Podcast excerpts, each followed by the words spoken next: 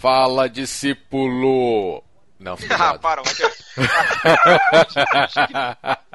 cara, não dá pra fazer isso, cara. Pô, tô falando, não, não fala, fala discípulo, cara. Bem-vindo Não, mas tem que falar. Não, não, que bem. Bem-vindo ao Clube NV, cara. Bem-vindo ao Clube NV. NV. NV. NB. Nova NB. versão. NB. Tchau, cala a boca, vai. Vamos. Yeah, mere Fala, discípulo! Aqui é o Matheus Aqui é o Thiago. e nós estamos aqui nesse podcast que não é no barquinho, mas é o Clube no Barquinho. Olha que beleza. Finalmente saiu essa criança, hein, cara. Olha, finalmente. E para quem não está nos acompanhando firmemente e se surpreendeu com esse Clube NB, que é uma nova sequência de podcast, mas não é só isso. O que mais, Thiago? É também um grupo no Telegram pra gente discutir os livros que a gente escolher pra ler mensalmente. É isso, Matheus? Isso aí, a gente vai ler, é, mensalmente já entre aspas, né? Mas assim, a ideia é escolher um livro, lermos todos que estão no grupo lá no Telegram, e aí depois de lido gravar um podcast sobre esse livro. E aí, dentro desse podcast, nós temos a nossa participação já tradicional, os tripulantes do No Barquinho, que também se dispuseram a ler o livro, e ainda um outro participante que é um dos ouvintes ou um dos participantes do clube que estão lendo o livro. Isso aí. Sempre vai ter Certo. a participação. A ideia é que sempre tenha a participação de um ouvinte nosso. De um participante do clube que não seja Isso. parte do No Barquinho. Essa é a ideia. Dá, dá oportunidade pra quem nunca gravou, quer gravar, quer conversar sobre o livro, trocar ideia. Aqui, ter a experiência de gravar o podcast falando sobre o livro. Então, ó, é oportunidade pra você aí, discípulo.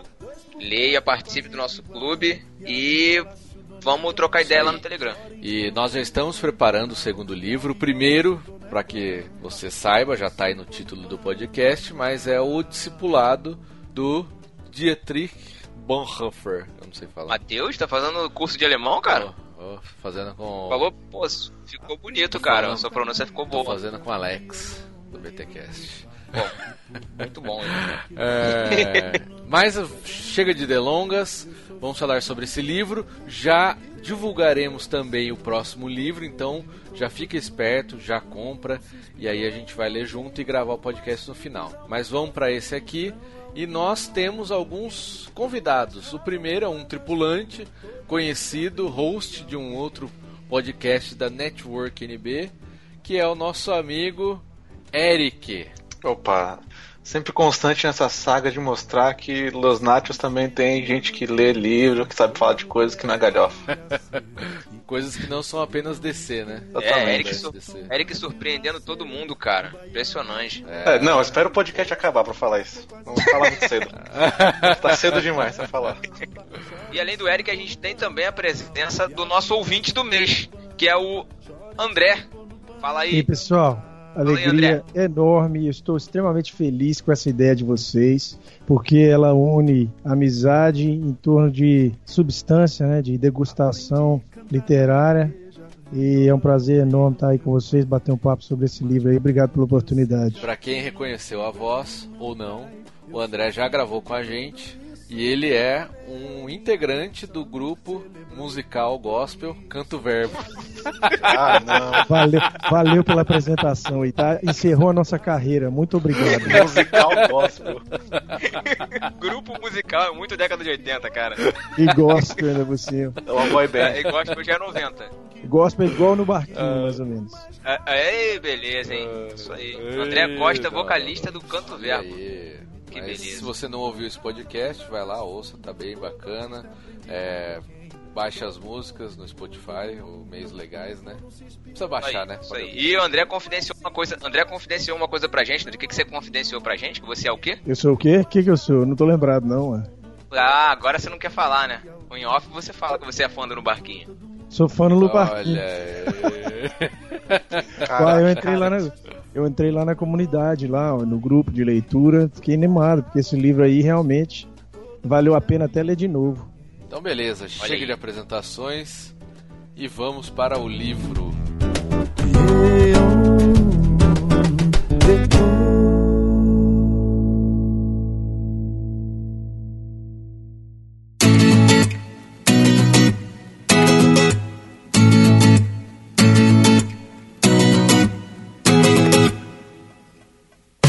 Fala discípulo, aqui é o Thiago, com dois recados rapidinhos antes da gente continuar o papo sobre discipulado que tá legal pra caramba. O primeiro recado é que no próximo Clube NB, o Clube NB número 2, nós vamos falar sobre cristianismo puro e simples. Então o livro que nós vamos ler nesse período é esse livro do C.S. Lewis. Se você tem, tira da sua estante, leia. Comece a ler desde já para você participar das discussões lá no grupo do Telegram do Clube NB. Se você não tem, corre atrás, compra para você acompanhar com a gente. Se você está lendo e não faz parte ainda do nosso grupo no Telegram, entra lá no grupo Clube NB, o link está aqui na postagem, ok? Segundo recado muito legal é que nós vamos sortear dois livros discipulado da Mundo Cristão, do Bonhoeffer. E serão duas chances para você ganhar. Por quê? Porque o primeiro livro vai ser sorteado para a galera da confraria no Telegram. Se você faz parte da confraria do Telegram, deixa apenas um comentário aí, manda pra gente um hashtag eu quero discipulado que você vai participar automaticamente desse sorteio. Se você não faz parte da confraria ainda e quer entrar e quer participar do sorteio, quer participar das nossas discussões, é bem simples. Você vai baixar o Telegram no seu celular, vai entrar na confraria no link que está aqui nessa postagem, entre na confraria e lá você vai deixar o hashtag eu quero discipulado. A segunda forma de ganhar é você deixar um comentário também com hashtag eu quero discipulado, fazer um comentário sobre o programa, pode ser, claro, e deixar a hashtag eu quero discipulado no post desse, desse podcast que você está ouvindo. Então são essas duas chances de ganhar. Obviamente que a mesma pessoa não vai ganhar os dois livros. Se você ganhou o primeiro sorteio, o seu nome não entra no segundo sorteio para dar chance para uma outra pessoa ganhar, ok? Então participe com a hashtag Eu Quero Discipulado. O resultado do sorteio vai ser divulgado no próximo Clube NB, que a gente vai falar sobre cristianismo puro e simples. Beleza? Um abraço, curte o podcast aí e boa sorte para quem participar do sorteio.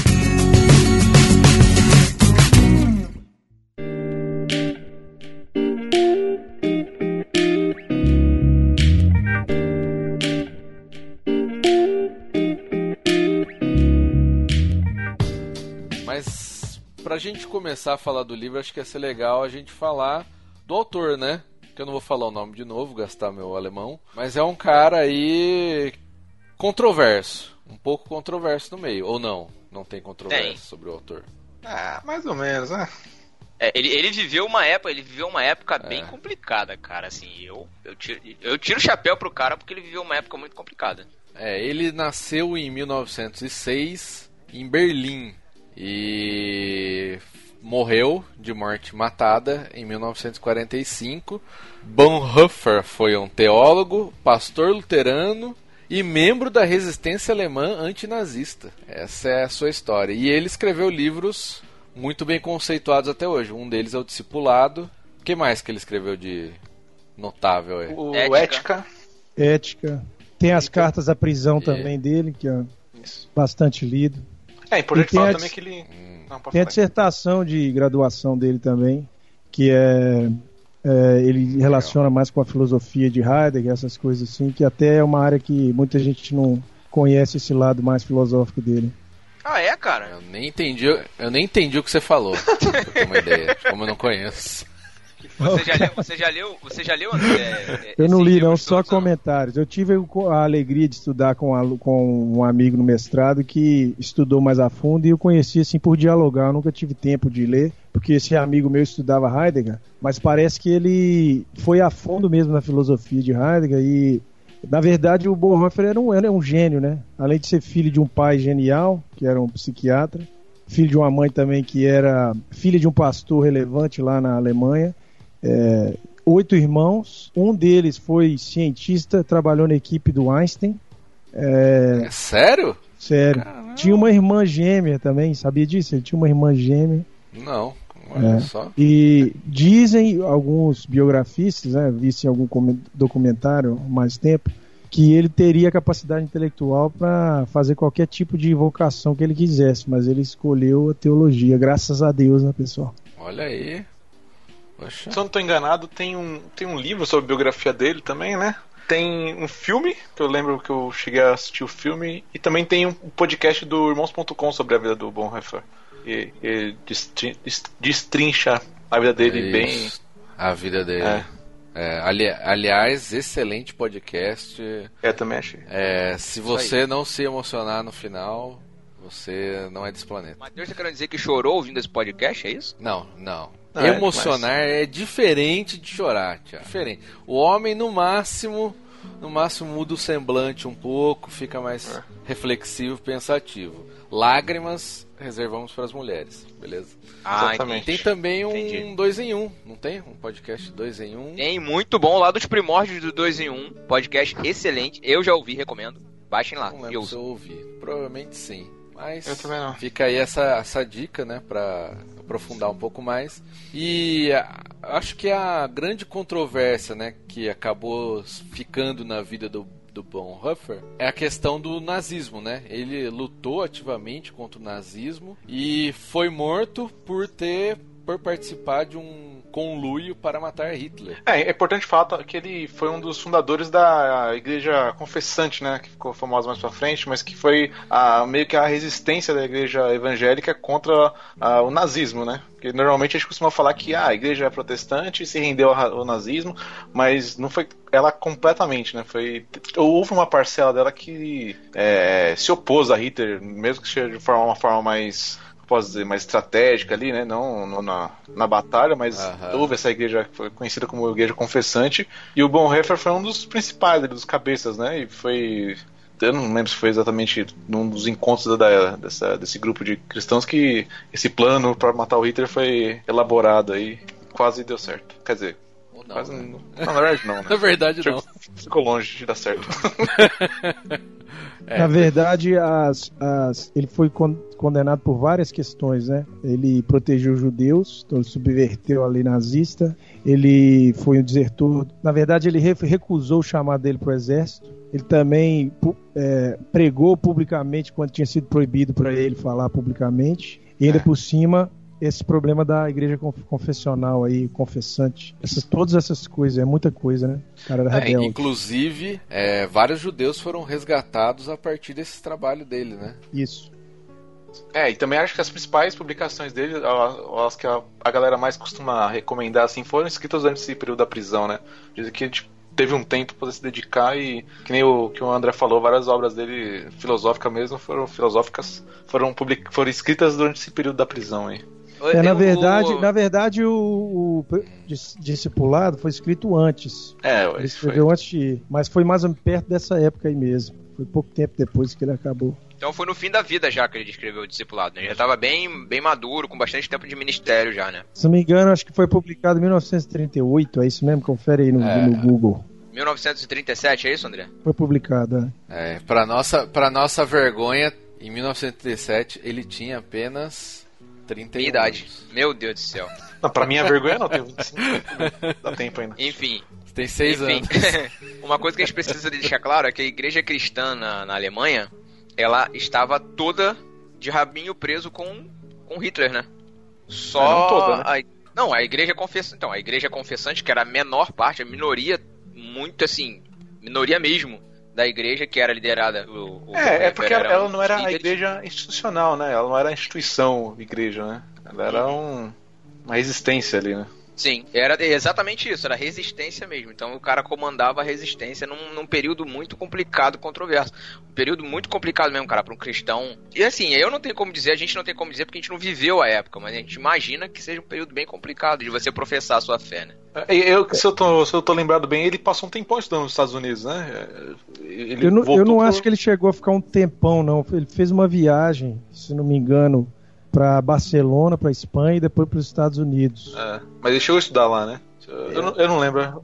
Eu acho que ele não estudou lá, não. Não, estudou Segundo uma fonte que não erra, ele estudou um ano no Union Theological é. Seminary em Nova Isso. York. Hum. É, se foi isso com 31 anos. De 30 a 31. É, isso, em Sim. 1931. Então, um pouco depois, então, foi quando ele escreveu o Discipulado. É.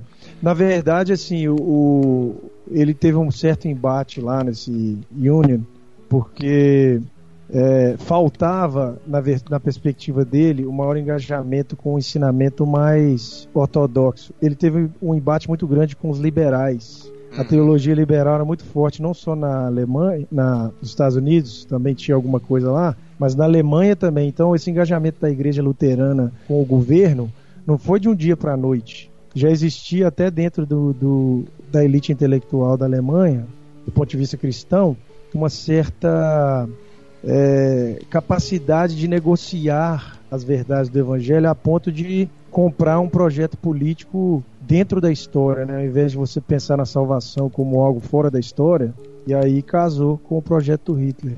Interessante. Isso é uma coisa que ele fala no livro, né? Inclusive, ele combate isso no livro. Ve veementemente, inclusive. É, a perversão né, do evangelho para as é, as filosofias humanas, né? Exatamente. Inclusive, isso já abre um pouco para o assunto do livro mesmo.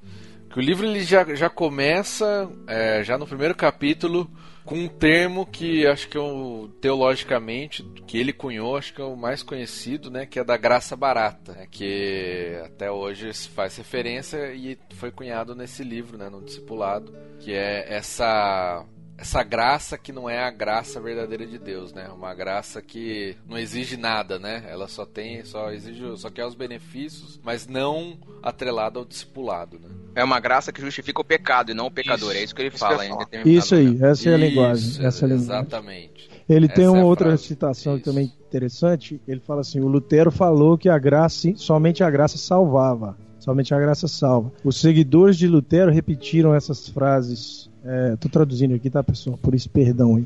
É, repetiram essa frase palavra por palavra e deixaram de fora o colorário dessa afirmação de que a sua graça salva. E qual que é esse colorário? A obrigação do discipulado. Na verdade, esse é um problema também nas igrejas evangélicas de hoje, quando as, as pessoas, a gente vê isso em sermão, a pessoa fala assim: Jesus é só, já é o seu Salvador, mas ele ainda não é o seu Senhor. É, nossa, isso aí é muito falado?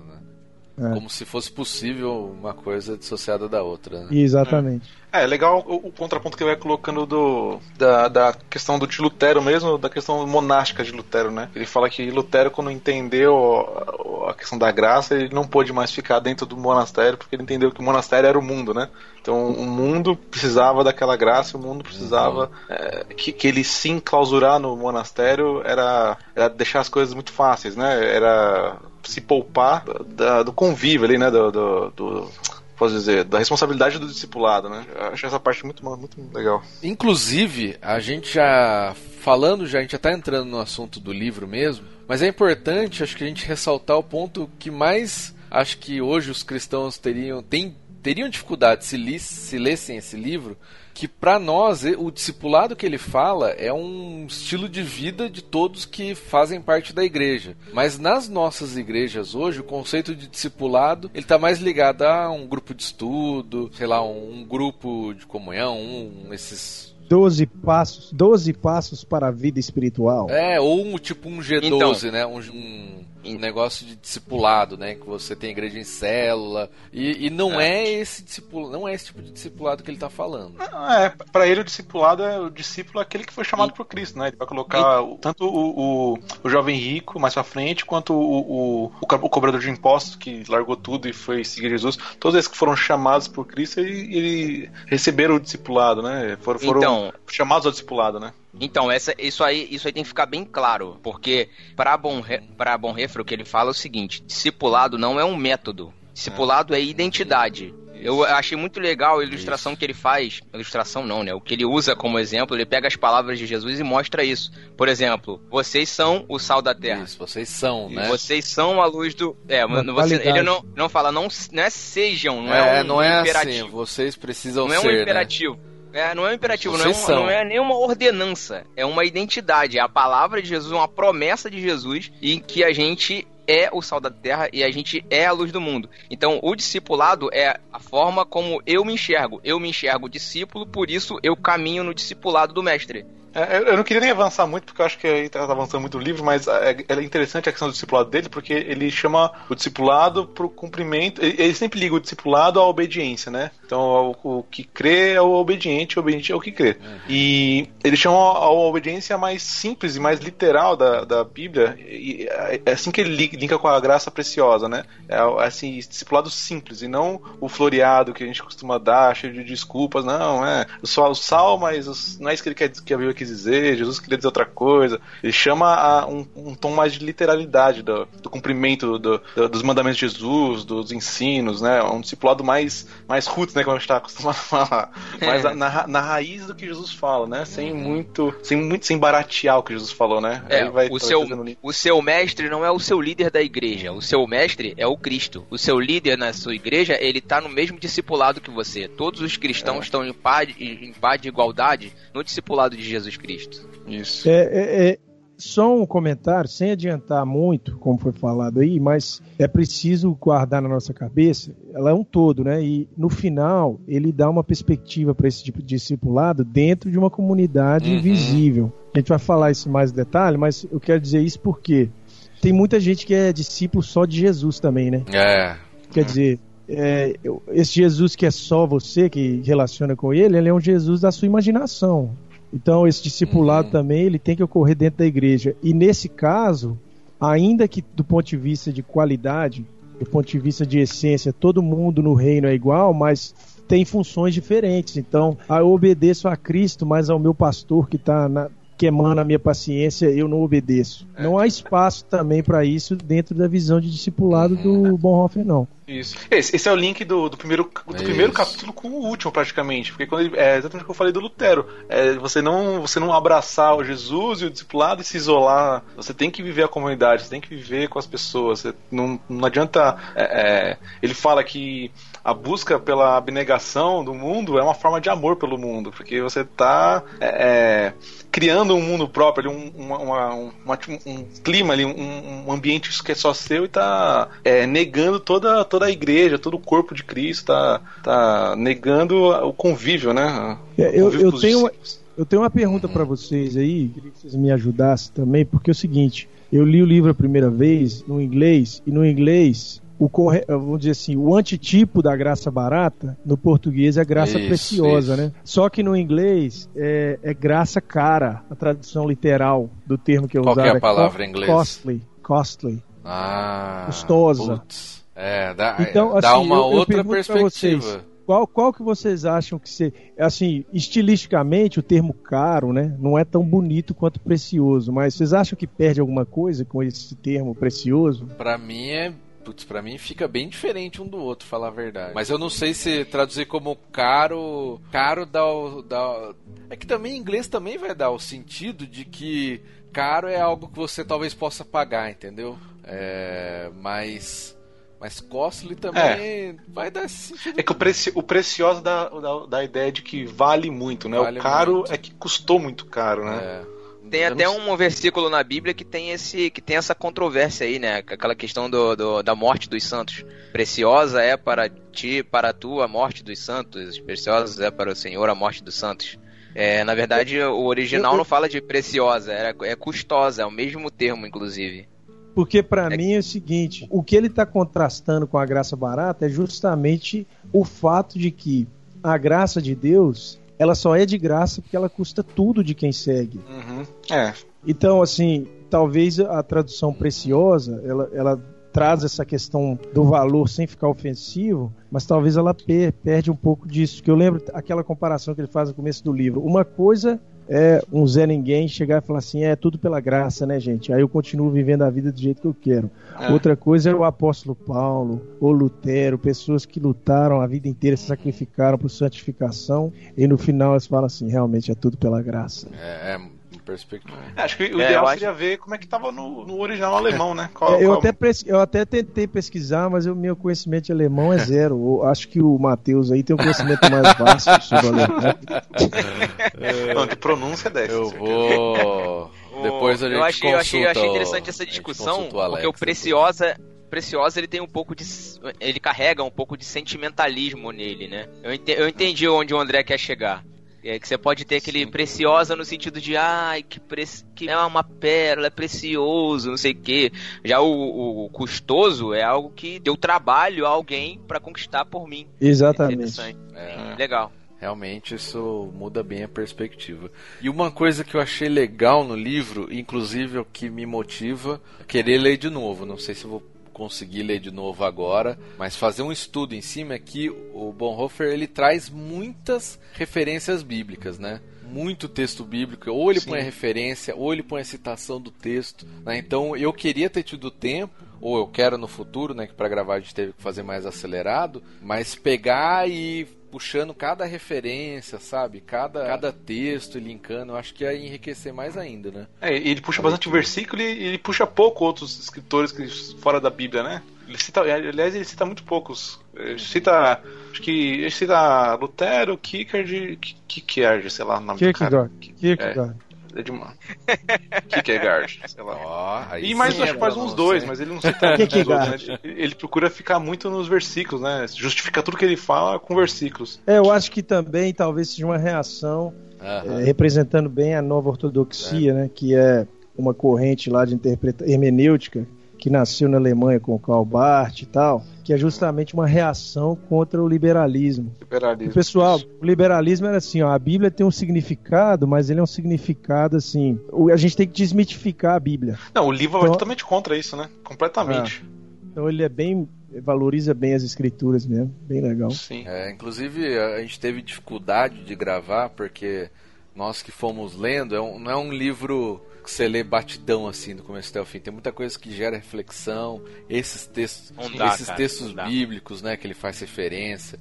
Vai ter os capítulos depois que a gente vai falar que é só do Sermão do Monte, né, que ele pega os assuntos vai relacionando com o Sermão, Sermão do Monte. Cara, é, é bem profundo, né? Mas eu confesso que no começo do livro, assim, essa parte da graça preciosa e graça barata é interessante. Mas a parte da, da obediência e, do, do crer, pra mim, foi o que mais me deixou reflexivo nesse começo. Quando ele, quando ele tenta é, é, fazer essa relação entre, ah, alguém fala, ah, é, como é que eu vou obedecer se eu não creio, né? Então, ah, como é que eu vou crer se eu não obedeço? Ele tenta, ele dedica bastante, bastante tempo aqui poder fazer essa relação, mostrar que as duas coisas têm que existir ao mesmo tempo e que não dá pra uma existir a outra não, né? Não dá pra você abrir mão de uma coisa pela outra. Ou só o obediente crê e só o que crê pode ser obediente. Aí ele, ele dedica bastante tempo nessa reflexão, porque o livro todo é uma chamada à obediência, né? Ele sempre liga o discipulado à obediência. O discipulado não é só uma admiração por Jesus ou, ou simplesmente é se espelhar em Jesus, não é.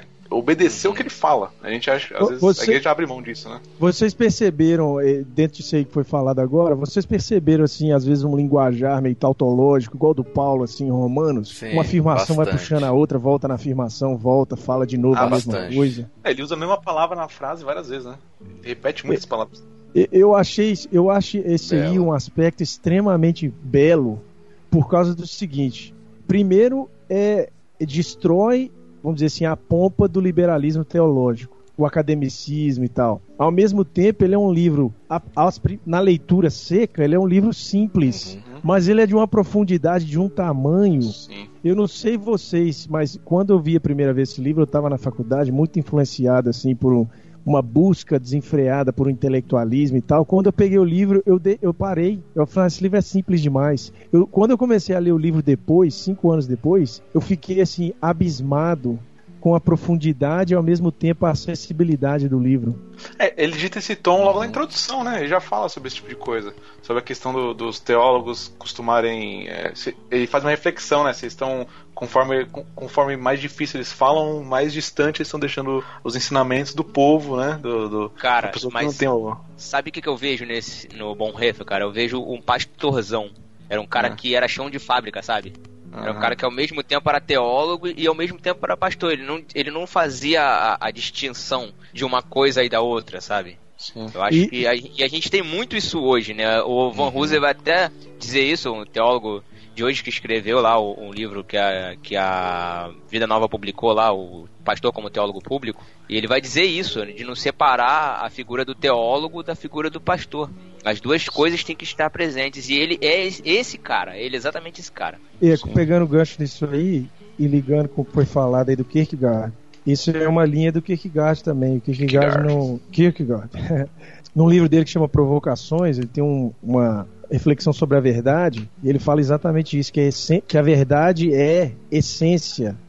A verdade não é algo que você fala sobre ela, mas é algo que você deixa penetrar dentro de você mesmo. E aí ele faz uma comparação entre o intelectualismo da modernidade o chamado de Cristo em relação à verdade. Cristo era a verdade, né? e as pessoas da modernidade, da época dele, queriam falar sobre a verdade do cristianismo. Uhum. Ele falava Cristo era o que ele ensinava. Não havia diferença entre o que ele ensinava e o que ele fazia. Isso aí é. falta muito a gente hoje, porque você lê um livro, ah, concordei, lindo livro, agora vou viver minha vida aqui do mesmo jeito que eu estava vivendo.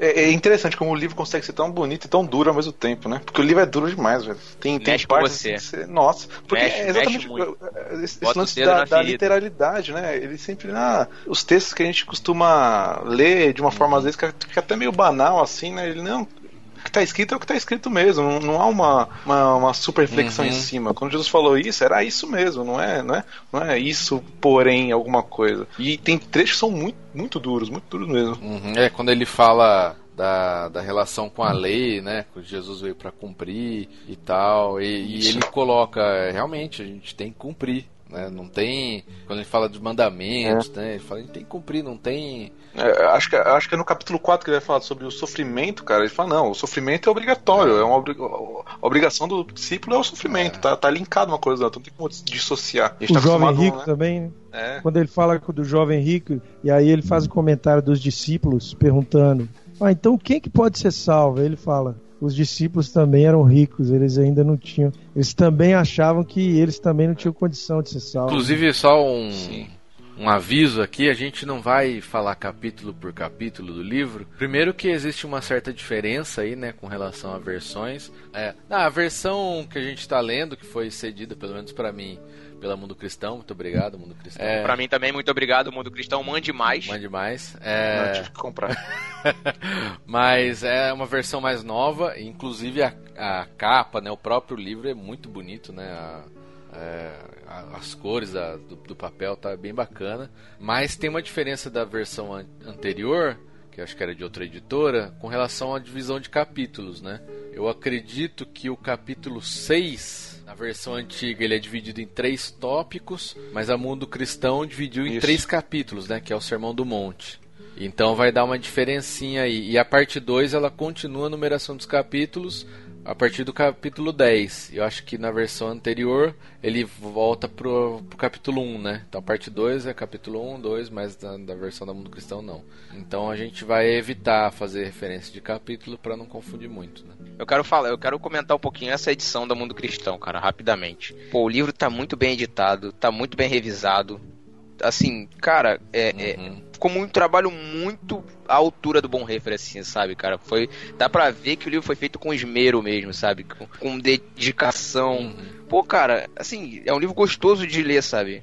O espaçamento entre as letras. O livro, ele, ele foi muito bem editado porque ele, é, ele não ficou tão grosso. Porque se fosse usar o padrão que o pessoal usa de espaçamento de letra, por exemplo, ele ia ficar bem mais grosso. Mas eu gostei, cara. Gostei bastante mesmo da, da, da edição da Mundo Cristão. Ficou lindo. Essa. essa essa. Como é que fala essa, esse negócio? Essa lombada. é lombada, né? Que fala, né? Lombada não é, vermelha. Não é lombada, dele. é a cor da essa lombada folha, vermelha, a tipo, cor tipo, exterior da folha, né? Tipo, tipo a Bíblia, né?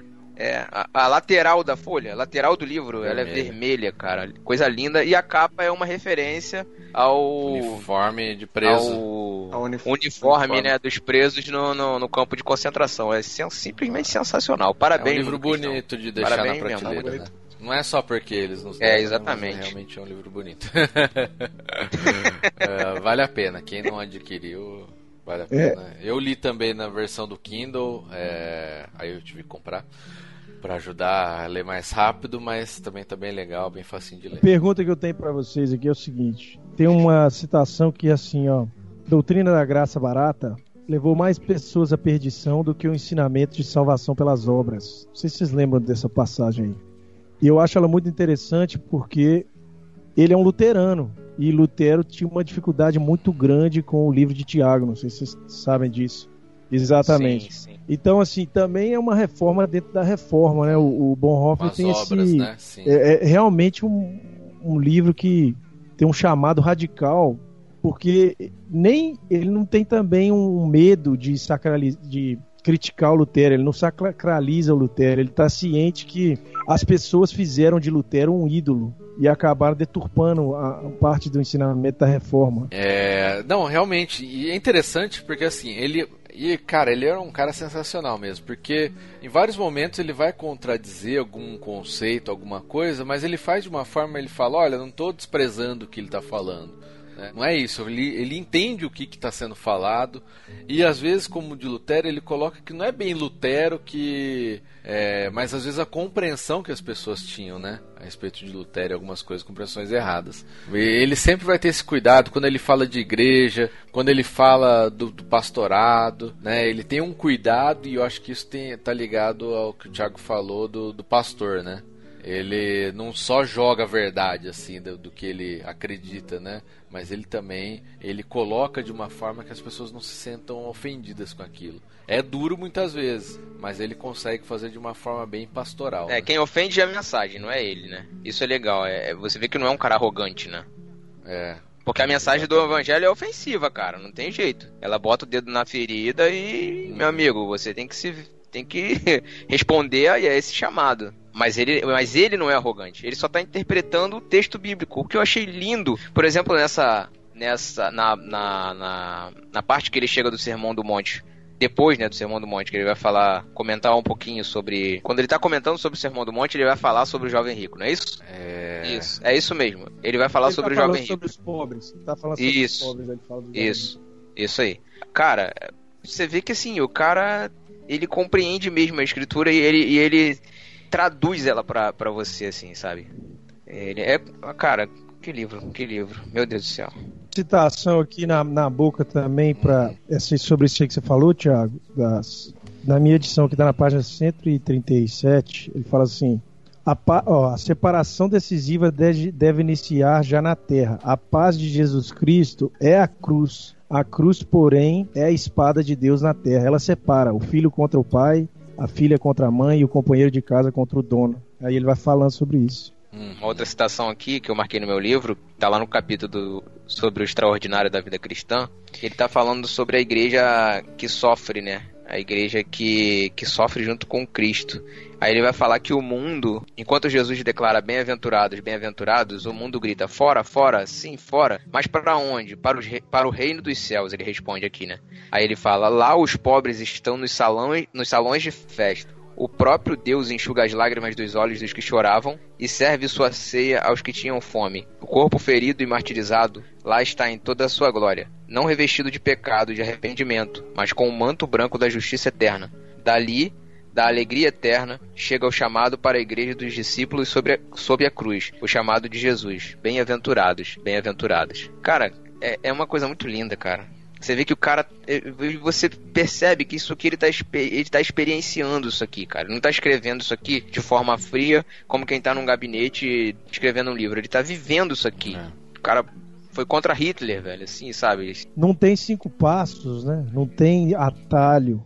É, o caminho exatamente. estreito mesmo. Né? Isso, não é uma metodologia, é, né? É, todo momento. Eu tô no capítulo 4 aqui, é. que ele fala do discipulado e a cruz. Também tem uma citação que ele fala assim: A cruz é imposta a cada cristão. O primeiro sofrimento com Cristo que cada um tem de vivenciar é o chamado que rompe nossa união com este mundo. É a morte do velho ser humano no encontro com Jesus Cristo. Desde sempre, quem entra no discipulado entrega-se à morte de Jesus põe a vida à disposição da morte. É, ele fala também: a, a, cruz não é tragédia nem infortúnio, é o sofrimento resultante da união com ele Cristo. Ele realmente coloca o custo mesmo, né, do, do discipulado, de viver a vida com Cristo a todo momento, né? É, ele vai. Esse livro, é, ele nem é tão celebrado assim pelos, pelos grandes nomes, por muitos nomes famosos aí atuais do evangelicalismo porque realmente ele é muito indigesto para nossa realidade. Uhum, Primeiro, sim. essa questão do sofrimento aí, né? Sim. Segundo, o seguinte, o preço social para seguir Cristo também, ninguém quer pagar hoje em dia. As figuras dos pastores mais celebrados são aqueles que têm trânsito em todas as camadas da sociedade, entendeu? A pessoa é uma figura uhum. unânime. Ninguém mais é, dentro da igreja valoriza um, um momento de polêmica Assim, um momento em que a pessoa está sendo atacada por alguma virtude cristã. É, e, e a então, centralidade de Cristo em tudo, né? Tudo ele volta para Cristo, né? Em todos os capítulos, Cristo vai ser o centro, que eu acho que isso também já bate de frente com Sim. os nossos dias, né? De, do que é pregado, como o, o, centro das mensagens, o centro das músicas é o eu, né? E ele faz esse, essa coisa bem emblemática, né? Cristo é o centro, né? Quando ele fala sobre o mediador, Cristo é o nosso mediador com Deus, mas ele é o nosso mediador para tudo. Ele é mediador entre, entre mim e outro ser humano, entre outra pessoa, entre eu e as Sim. coisas, né? Cristo tem que ser o mediador com o mundo. Eu usei Mateus, isso aí na igreja uma, domingo agora. Uma, ele estava falando aqui sobre, no Sermão do Monte, ele falando sobre a justiça dos discípulos que tem que exceder a justiça dos fariseus. É uma coisa sensacional Nossa, que ele fala, cara. É, é uma coisa linda. Ele fala é muito simples, aquele texto é tão simples, é tão simples, e às vezes a gente fica tentando achar é, pelo em ovo naquele texto. E não é. Ele diz o seguinte: a condição para a justiça que excede é o chamado de. É, é o chamado de Cristo, é o próprio Cristo. Ou seja, ele, Jesus está dizendo para os discípulos que a justiça que excede a dos fariseus é a dele. É. Discípulos, vocês têm que andar na minha justiça para vocês. Vocês têm que pisar nos meus passos para vocês excederem a justiça dos fariseus. Não é vocês tentarem com as suas próprias forças serem mais santos do que os, do que os fariseus. Isso é sensacional, cara. Isso muda completamente a forma de enxergar a vida, a Bíblia, as pessoas, a igreja, tudo. É sensacional e é tão simples, né? E é, aí... É uma coisa falada na escritura tantas vezes, né? Paulo fala sobre isso, Jesus fala sobre isso, sim, sobre sim. imitar ele, fazer a justiça dele, né? Ser santo como ele é santo. E a, a gente. Esse, essa questão do livro. O livro ele é tipo um caçador de desculpas, sabe? Ele vai pegando todas as desculpas que a gente tem, assim, de desviar do texto, ele vai quebrando uma por uma. Uhum. Ah, inclusive no, no, no, quando ele comenta a passagem do jovem rico, ele fala exatamente isso, que na verdade o jovem rico estava querendo uma desculpa. Ele, ele, quando você pergunta, quando você pergunta alguma coisa, uhum. quando você questiona muito alguma ordem, é porque você na é. verdade está querendo se, se justificar para não seguir aquela ordem, né? É, ele compara com muito Pedro, legal. né? Que, que Pedro que isso, na, na hora que Jesus chama, ele larga a rede e vai embora. Tipo, não faz pergunta isso, nenhuma. Isso aí. Isso aí, exatamente. Mas, mas aí, é o que eu queria falar, é, ao mesmo tempo que ele fala sobre o, esse chamado radical, o conforto que ele nos dá, o Bonhoeffer explica, é que Jesus é na, no chamado dele que você tem força para obedecer. Isso para mim assim explodiu minha mente quando eu escutei, porque a minha criação evangélica era sempre assim: você ia pro culto, aí você via os seus pecados, saía lá, não, agora essa semana eu vou pegar para valer, vou fazer, eu vou fazer, eu vou lá. E ele fala: ó, a iniciativa é de Jesus, a graça dele que vai te sustentar, o poder é dele, você obedece porque ele mandou. Isso. Não é porque é no, é no, poder da palavra dele. E porque você obedece, coloca... você, você, você, crê, né? Ele faz essa, essa ligação. Deus que te permite fazer é. tudo, desde o obedecer ao crer, ele que estabelece ali, né? né? É seu mérito de forma alguma. Eu, o interessante que eu, você tá lendo, pelo menos aconteceu comigo, né? Você tá lendo o livro, de repente no meio, nessa parte que a gente tá entrando aí das bem-aventuranças, você, ele, você começa a ver um estudo dele das bem-aventuranças né? no meio do livro. Então na hora que eu percebi, pô, ele tá, ele tá é realmente demais, né? fazendo né? versículo por versículo, colocando aqui cada referência no meio do livro, né? Bem, uma coisa bem louca. E aí eu vou trazer um negócio aqui que eu até marquei porque Vamos ver se a gente chega num consenso, porque a, ele coloca de uma forma com relação aos pacificadores lá da bem-aventurança, e ele fala: oh, os discípulos de Jesus são chamados à paz, ao serem chamados por Jesus encontraram, encontraram a paz. Jesus é sua paz. Agora não, deve, agora não só devem possuir essa paz, mas também fazer paz. Deste modo, renunciam à violência e à rebelião. E eu comecei a pensar na questão da, dele com Hitler, né? Ele entrar. Como que a gente, como que a gente concilia isso aqui, né? Foi exatamente a discussão que eu tive com a Sara. Eu li essa parte pra Sara, falei, amor, escuta aqui. Aí li, aí logo em seguida ela falou assim: peraí, esse é o Bonhoeffer que armou para matar o Hitler? Eu ah, falei, não, é. é. Parece muito contraditório aí, na hora. Eu falei, aí ela, é, exatamente, ela falou, mas não é possível. Eu falei, cara, não sei, aqui pra, mais pra frente do livro deve ter alguma justificativa, sei lá, não sei o que. Aí foi até que eu fui lá no grupo do Telegram perguntar, né? E aí o Cacau explicou lá que no Ética que ele, que ele fala um pouco mais sobre isso, né? Não, não, não nesse livro aqui. Mas é, é, assim, a princípio é contraditório, né? É, é verdade, bem contraditório. Porque ele fala desse, ele fala desse sofrimento é, que o discípulo tem que suportar em silêncio, o ódio e a injustiça, é, vencer o mal com o bem. Então ele vai. Que é realmente a essência né, do texto. Aí é difícil conciliar com, a, com essa tentativa de ação dele, né? Você tem alguma ideia diferente? É, tem, tem, uma frase, tem, tem, uma frase, uma frase famosa dele que é aquela é melhor fazer o mal do que ser mal, né? acho que não sei se está, se está no Ética, se está em algum outro livro, mas eu acho que é a frase mais famosa dele que eu já ouvi um monte de gente citando o tempo todo, quando ele faz essa, essa questão do, do, mal menor, né? É melhor você fazer, fazer mal do que ser ou mal ser mal, né? E eu tentei ler com essa ótica, né? Tipo, ah, ele tá falando isso aqui, mas o dia que ele precisou quebrar tudo isso aqui foi pensando que era pra, sei lá, é, é, é, acabar com uma coisa, um mal maior ou por amor, mas é, é difícil, é realmente difícil ler pensando na biografia dele. Por isso que eu preferi esquecer e. Não, é. vou ler o livro pelo livro. Porque se for pensar na vida do cara, você vai ficar. É. Tem, tem coisa que não importa, sabe? É, é, Mas é o que a gente falou no começo também, né? É, pega o momento histórico que ele estava vivendo, é. né, cara? Um momento único, né? Num, acho que aquilo que ele viveu, estando ali dentro da Alemanha, como um cristão, é uma situação muito extrema, né? Pra gente julgar as atitudes, né? O que, que ele achou correto ou não. E a gente também é muito dualista, né? A, grande... a, gente, a gente é muito dualista. A gente, a gente foi treinado a, a, é, a olhar só assim, ah não, se ele falou é um lado, é um lado. E o evangelho, ele tem essa grande capacidade de, de unir duas verdades ou, ou, sei lá que de repente não se encaixariam na nossa cabeça mas que fazem sentido e eu acho que ele eu acho que, que tem, tem espaço para explicação é, desse tipo de atitude que ele tomou, entendeu? É, dentro uhum. do evangelho. Não sei, é, a gente é muito, a gente é muito assim, de. de é, que a gente é, pensa, é binário. binário cara é, que, o cara é, é, né? Tipo, cru. Não, não pensa no, no, conflito que ele sofreu, né? Poder pensar, não, a gente só vai pro. Ah, o cara quis matar Hitler, mas falou pra ser pacifista. Então ele tá é. em contradição. Não Exatamente. é tão assim, né? Tão preto no branco. É, porque também, o que, que, que acontece? Eu não, eu não sei se ele se encaixa na tradição de pacifismo, não. Porque o pacifismo também é, é bem radical, né? Sim. Eu vejo o seguinte: há uma tradição cristã referente à guerra justa. Isso aí vem lá desde Agostinho, porque quando o cristianismo se acende como um poder político, tem uma série de problemas que os, os apóstolos não precisaram de pensar sobre eles, né? Quando você passa a ser parte da instituição, aí o problema é mais difícil, porque uma coisa é eu me entregar como servo sofredor. Outra coisa é eu deixar minha filha e minha mulher serem massacrados, né? Então é, eu acho tem, que é uma situação tem, tem um, um pouco trecho, mais complexa. É, tem, um, tem um trecho aqui do livro, eu não lembro onde está, mas eu anotei aqui, porque eu sabia que eu não ia conseguir lembrar na hora. Mas que ele fala assim que tanto a, a ira justificada quanto a in, injustificada são iguais, que ambas são pecado. E foi, acho que foi o texto que mais me deixou conflitoso, porque ele fala, meu, enquanto ele estava falando de, de é, ser da paz, né, de, de sofrimento, tava, ah, beleza. Quando ele falou sobre que a ira justificada também é pecado, aí eu falei, putz, nossa, né, Aí sim, eu tive que parar e pensar a respeito e depois voltar e deixar isso, isso um pouco de lado, né? Senão eu nem consegui prestar atenção no resto.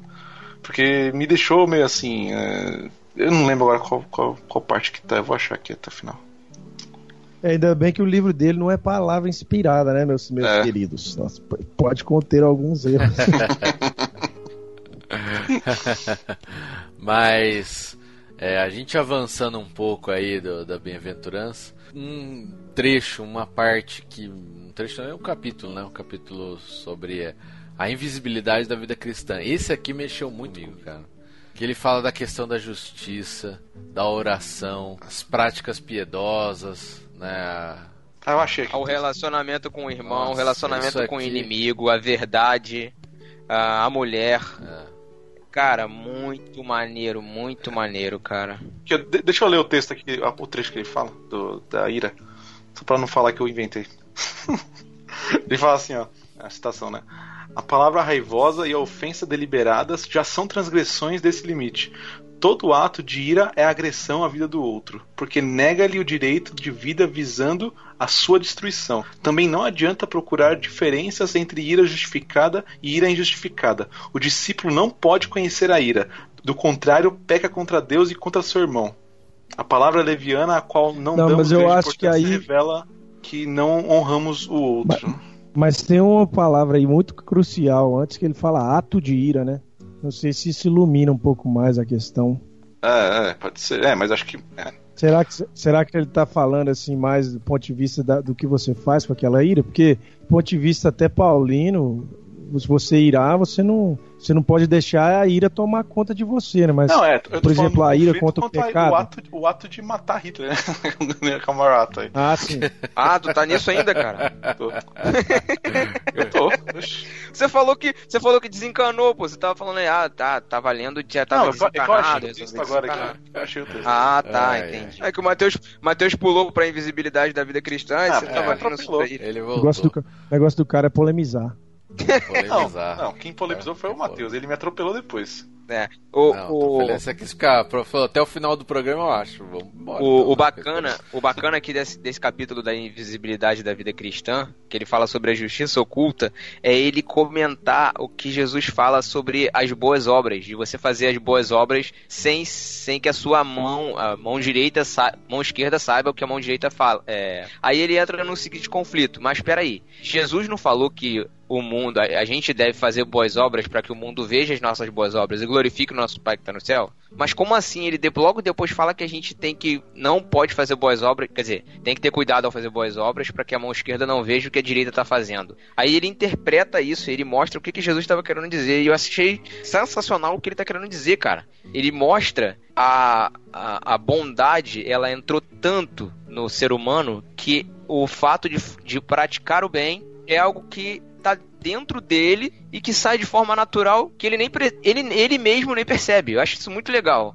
E, eu achei isso encheu de significado o, o que Jesus quis dizer. Eu achei muito bacana nesse capítulo da invisibilidade da vida cristã, tem, um, tem uma, uma, uma, citação aqui que eu marquei que eu achei muito legal. Não é o extraordinário, mas são as coisas normais do dia a dia que passam despercebidas o sinal da obediência e da humildade verdadeiras. Eu achei isso genial, cara. Genial. É, a, a, a, visão, a cosmovisão aí é a seguinte, né? Se Jesus morreu na cruz, tudo é sagrado.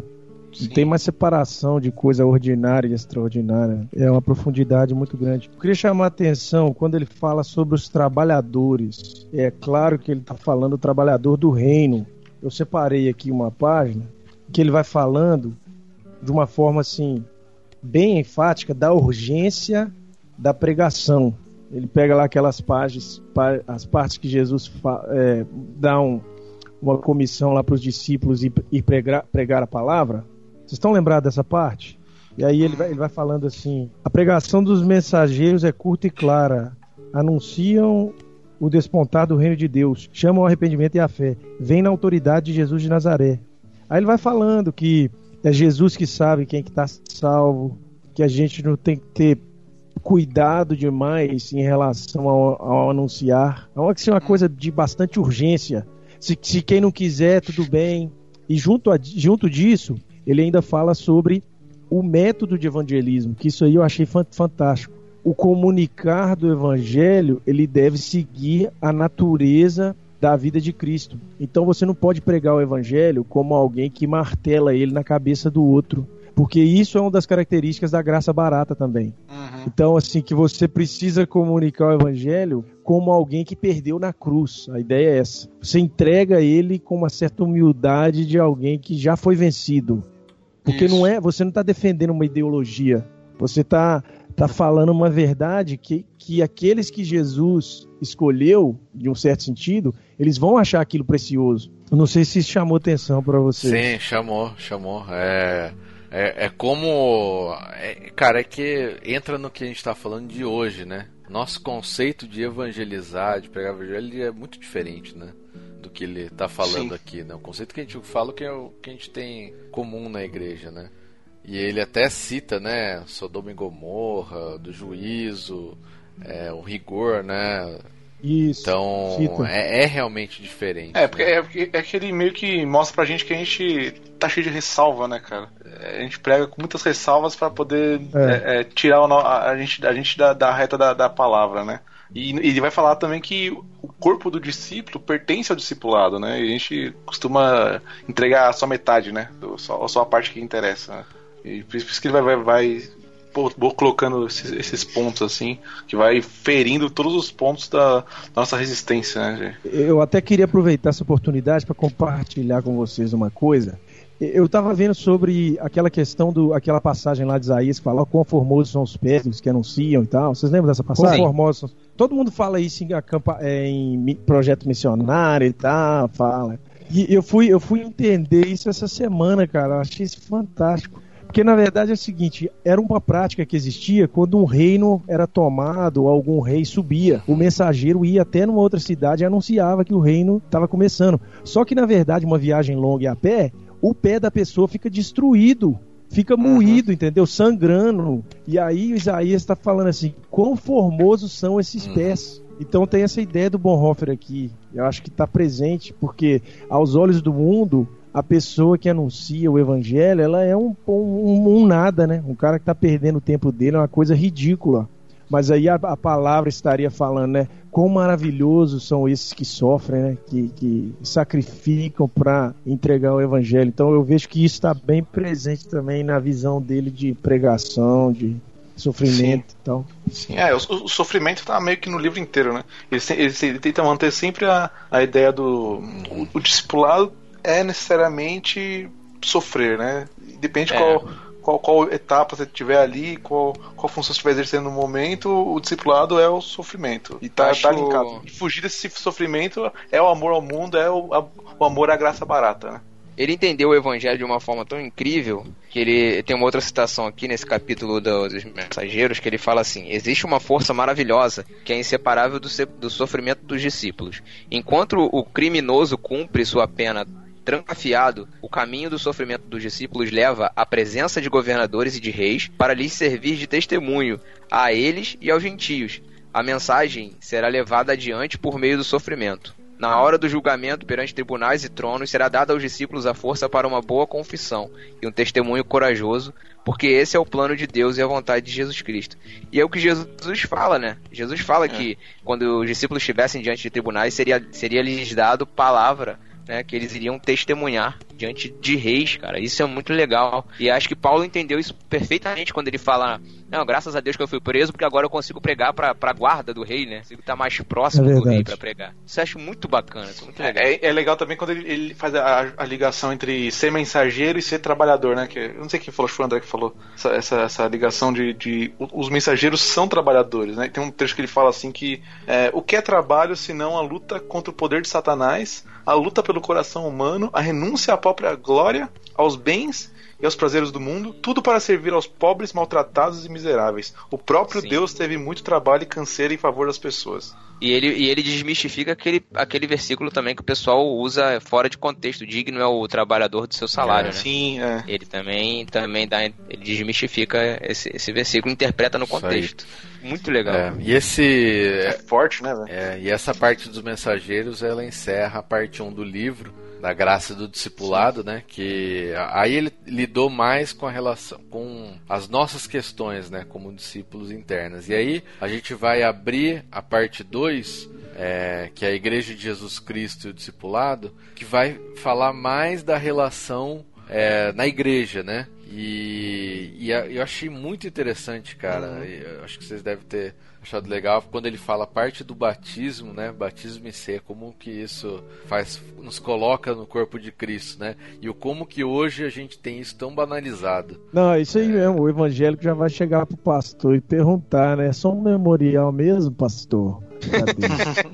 Vai, Exatamente isso que eu ia falar. O cara é um luterano, é reformado, e ele enxerga a ceia e batismo como sacramentos, cara. Eu acho que isso, Sim. eu na minha, assim, na minha visão, os reformados eles enchem eles enchem a ceia e o batismo de significado. Chamar de tratar como sacramento, acho que enche muito mais de significado e dá muito mais responsabilidade. Enfim, não é isso que nós estamos discutindo aqui, mas é importante quando você for ler esses capítulos que você tenha em mente que você está lendo um luterano, tá? Acho que pode chocar é. realmente. É, e faz bastante diferença. Falou, pode chocar uns evangélicos aí. É, faz muita diferença você entender ele como luterano quando você vai ler. Seja parte essa parte da igreja, de como ele entende é, o corpo e, a questão dos sacramentos, tudo, você entender que que ele é um luterano faz, faz toda a diferença. Embora, né, é, mesmo que nós não sejamos luteranos, é, a importância que ele dá tanto ao batismo quanto à comunhão é, é válida para qualquer tipo de visão, né? Qualquer... É. Independente é porque, da forma verdade, você assim, o batismo. É porque na verdade assim ele, ele trata ceia, batismo e palavra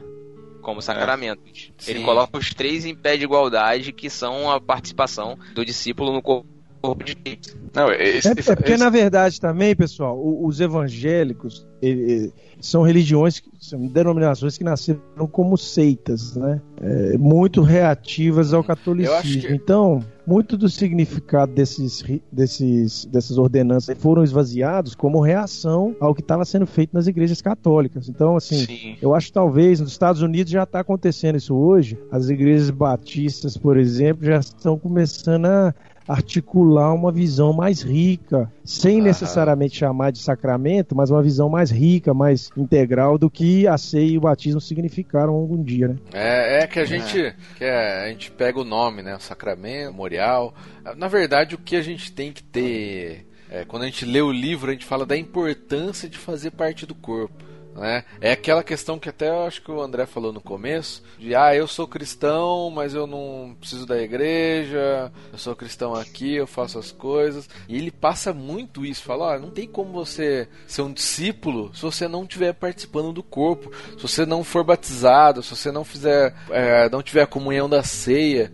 Né? Acho que isso que é a mensagem hoje para os nossos dias. Tem muitas narrativas políticas, por exemplo, o feminismo e tal, que eles operam dentro de uma atomização do, do sofrimento, né? Por exemplo, narra para a mulher, você sofreu, foi maltratada por homens. Então agora você tem que se rebelar contra isso. E o Bonhoeffer fala o seguinte: você sofreu, mas olha só, o seu sofrimento no corpo é o sofrimento de todo mundo o seu sofrimento não é só o seu sofrimento, mas o seu sofrimento, na verdade, se comunica com o sofrimento de Cristo na cruz. É, é o tipo de coisa que só, você só entende se você é, for guiado pelo Espírito mesmo. Né? É o tipo da coisa que, pro, pro por exemplo, para um, um, uma pessoa com agenda política qualquer, é impossível de compreender, né? Essa, essa questão do sofrimento uhum. que não é só meu, mas é de mas todos, e... mas que também é meu. É uma coisa muito, muito profunda, né? Você precisa do Espírito Santo para entender, não tem como. E o valor do sofrimento, é. né? Que ele coloca, não é é algo, olha, tô sofrendo, coitadinho de mim. Não, fala, é, esse é o custo. Porque quando a gente sofre, é, esse é o problema das é, bandeiras políticas aí, né?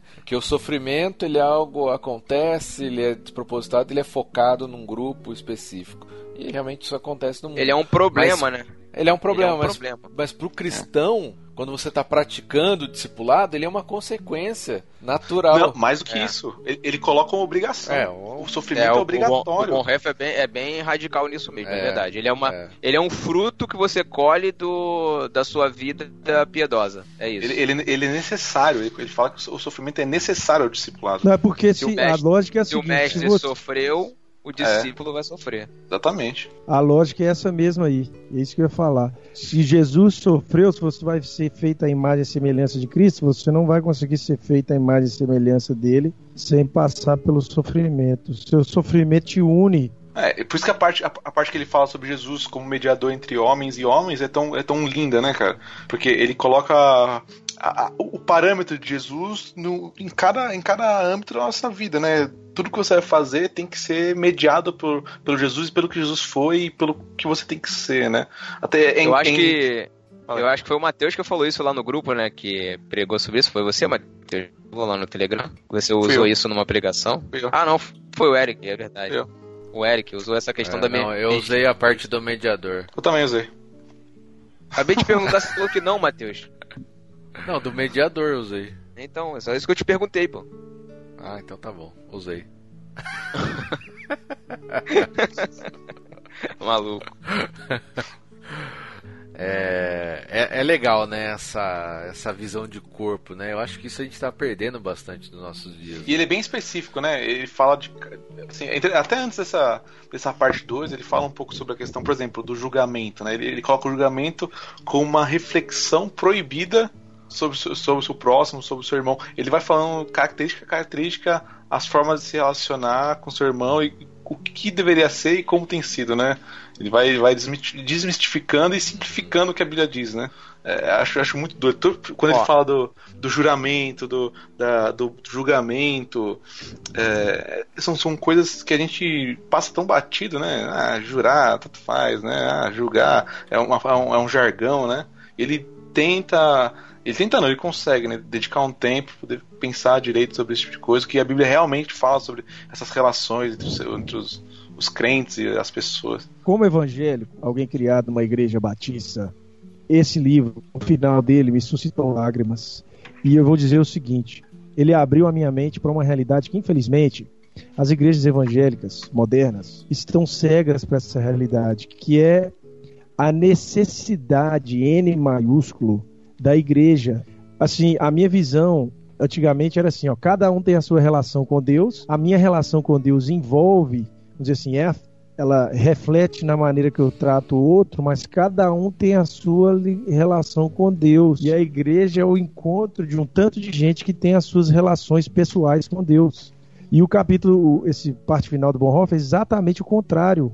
É, ele, ele mostra, por exemplo, a realidade de que a igreja é um lastro físico do próprio hum. Cristo aqui na terra. Sim. E quando Cristo subiu, ele deixou a igreja como corpo dele cheia do Espírito. Então, essa igreja é uma presença física, é como se ela fosse um lastro. E quando você vai pensar, ninguém realmente converte sem estar dentro, inserido numa comunidade de fé. E muitas vezes a, a narrativa evangélica é assim: ah, beleza, né? Você não está na igreja, mas você está salvo.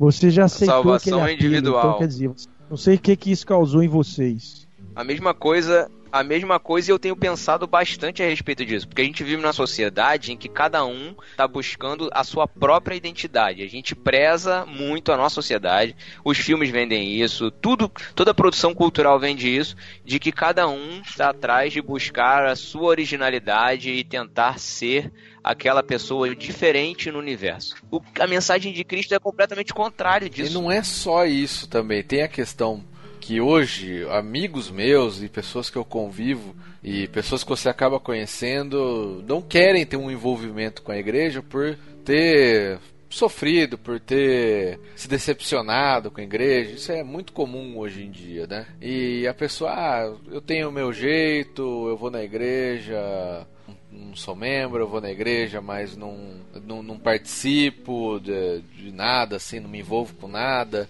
Né? Eu, eu me preocupo hoje muito com essa questão, cara, porque.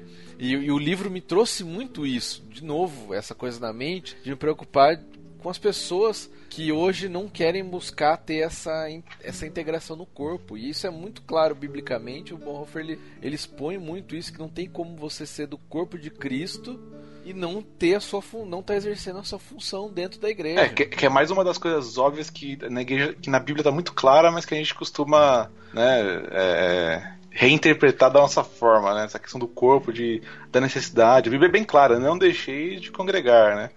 Deixa aí esse tipo de coisa bem clara várias vezes, mas uhum. é, é incrível como precisa vir um cara lá, sei lá, 80 anos atrás da gente para lembrar uma coisa que tá tão óbvia na nossa cara. É, e ele fala uma coisa aqui na, no capítulo da no capítulo da igreja visível que ele ele fala assim, olha, os serviços na igreja, as funções, né? Ele põe em serviço de diaconia, né? É, isso tudo é dado por Deus e Cristo e Espírito Santo. Não é uma determinação da igreja. É Deus que uhum. vai, vai falar o que, que eu tenho que fazer, onde que eu tenho que servir.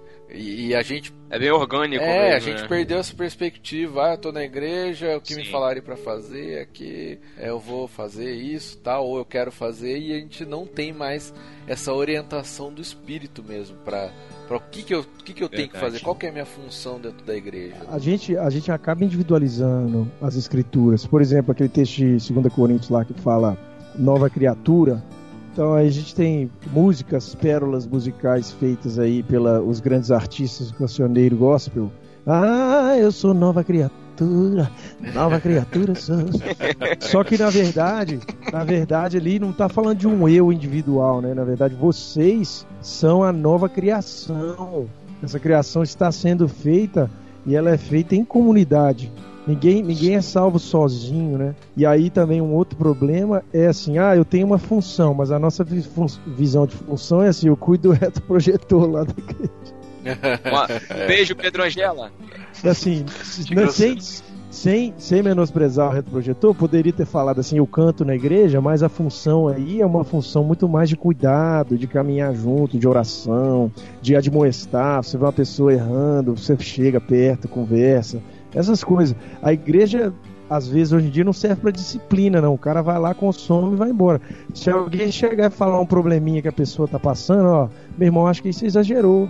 Ô, meu irmão, toma cuidado aí, você tá gastando dinheiro demais com o carro, meu irmão. Olha isso aí. Hoje se falar isso aí, o cara vai embora. É, vou te falar que é um dos grandes problemas dentro da igreja, cara, porque ninguém mais quer é, quer ser orientado. As pessoas só querem que você fale coisa boa só. O pastor então, mas... aí tem o que a dizer. então, mas é porque a gente. É, eu volto, cara, vou repetir aquilo que eu falei. A gente, a gente como igreja, a gente passou a oferecer um espaço onde as pessoas vão encontrar suas identidades individuais entendeu? Em vez da gente ser um corpo em que as pessoas vão encontrar sua identidade no meio da congregação. E aí, aí as pessoas passam aí para a igreja, cada um cuidar da sua vida. Não existe isso. Na igreja de Cristo, todo mundo cuida da vida de todo mundo. Isso é família. Quem costuma dizer muito isso é o, é o Paulo Júnior, né? O Paulo Borges Júnior, lá da Sal da Terra. Gosto muito de ouvir ele. Ele fala muito isso. Igreja é família. E Sim. é isso, cara. Eu, eu, inclusive, já que a gente recomendou o podcast lá no início, eu quero recomendar aqui um podcast do pessoal do BTcast com o Jonas Madureira sobre igreja local que fala um pouco sobre isso que a gente está discutindo aqui agora. Então, assim, depois de você terminar de ouvir esse podcast, vai lá no feed do BTcast se você não ouviu ainda e baixa lá o episódio Igreja Local. Se prepare para a sua explosão de mente. É isso. Sobre a igreja visível, eu também queria fazer um comentário seguinte o contexto dele é que o luteranismo virou uma igreja invisível, né? Era uma igreja assim, extremamente é, absorvida pela cultura mainstream lá da, da, da Alemanha. E o que ele está dizendo é o seguinte: essa igreja, o sal da terra e a luz do mundo, ela tem que se destacar. É. E, o, e o movimento hoje em dia é o contrário. As pessoas são é, celebradas quando elas parecem mais camufladas possíveis. Outro dia eu vi uma, um estudo bíblico e o cara falou assim: gente, é tão maravilhoso como Jesus parecia com as outras pessoas que Jesus, que Judas precisou beijar ele. Se Jesus fosse um ET. é, então, assim, é a celebração da mediocridade enquanto igreja. É, e, o, e o livro vai falar justamente que a vida cristã tá no extraordinário, né? Tá, tá no tá no, no, sobrenatural, tá no. Acho demais esse capítulo que ele fala do extraordinário. Porque é exatamente isso. É se destacar no meio do. Tanto no meio da, do mundo, né? Do, do, do, da corrupção do mundo, quanto no meio da, da graça barata que está sendo propagada na. tá sendo propagada na época, né? A igreja. A igreja confessante, lá, a igreja dos discípulos, ele tem que aparecer mesmo no meio dos, dos falsos, né? Acho muito legal esse capítulo. O Stanley Howard, que é um, um, um autor, um teólogo americano muito influenciado pelo trabalho do, tanto do Barth quanto do Bonhoeffer, ele fala o seguinte: o mundo só sabe que é mundo quando a igreja é igreja. Porque o mundo ele tá igual um peixe dentro d'água. Ele não sabe que ele tá molhado. Quando aparece essa comunidade visível que tem uma forma de vida diferente, o mundo se vê como alguém em pecado, né? Vamos dizer assim. E é essa, essa é a oportunidade do evangelismo também, porque há diferença. Legal. A ideia da luz e das trevas, né? Exatamente. Muito bom. E a gente chegando aqui assim, para os capítulos finais, fala da de santidade, eu me senti feliz como um Armínio Wesleyano, que ele faz uma ele faz uma diferenciação aqui, a justificação e a santificação, né? Só faltou ele falar que as... É, ele faz uma diferenciação, mas ele fala que as duas caminham juntas. Sim, caminham juntas. E que as, que as duas são obras do Espírito isso, Santo. exatamente, exatamente. É, é, lembrar ele disso. coloca isso, mas ele fala da luta para alcançar isso. Né? Ele vai falar que é que é uma luta. É, a santificação pelo selo do Espírito Santo sempre põe a igreja em estado de luta. Trata-se em essência da luta por esse selo, para que ele não seja quebrado nem pelos de fora nem pelos de dentro, para que o mundo não queira ser igreja, nem a igreja queira ser o mundo. É, ele fala essa, essa, Então eu fiquei feliz né, dessa. busca pela Tem... santidade. É, eu, acho que, as, eu acho que as suas. parágrafo, né?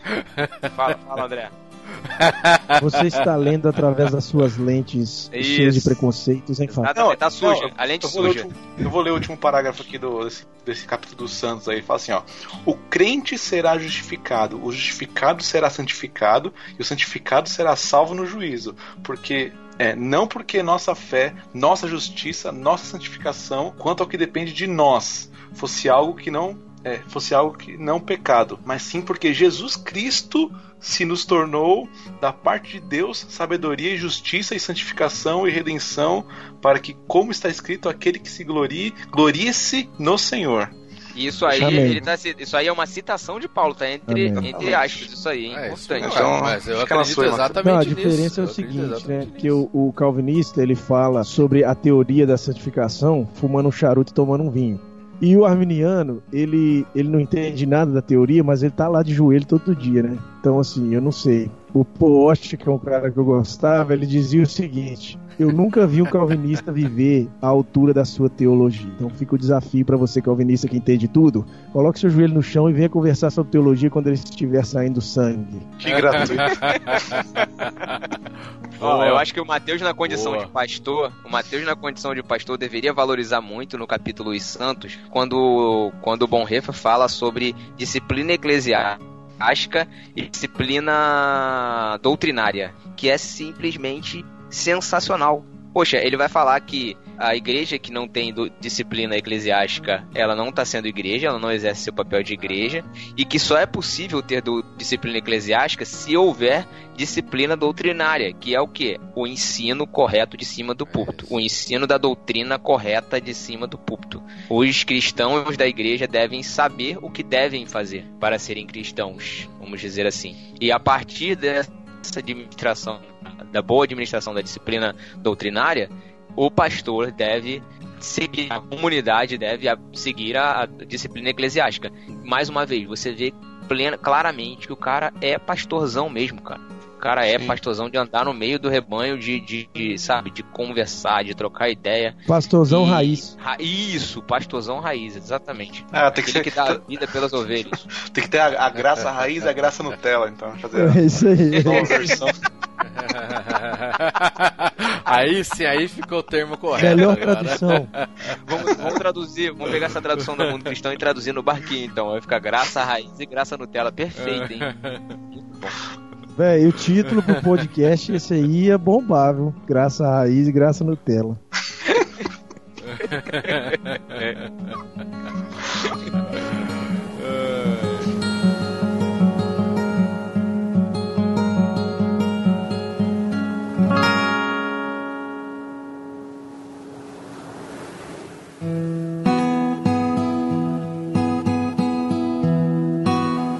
Bom, então é isso.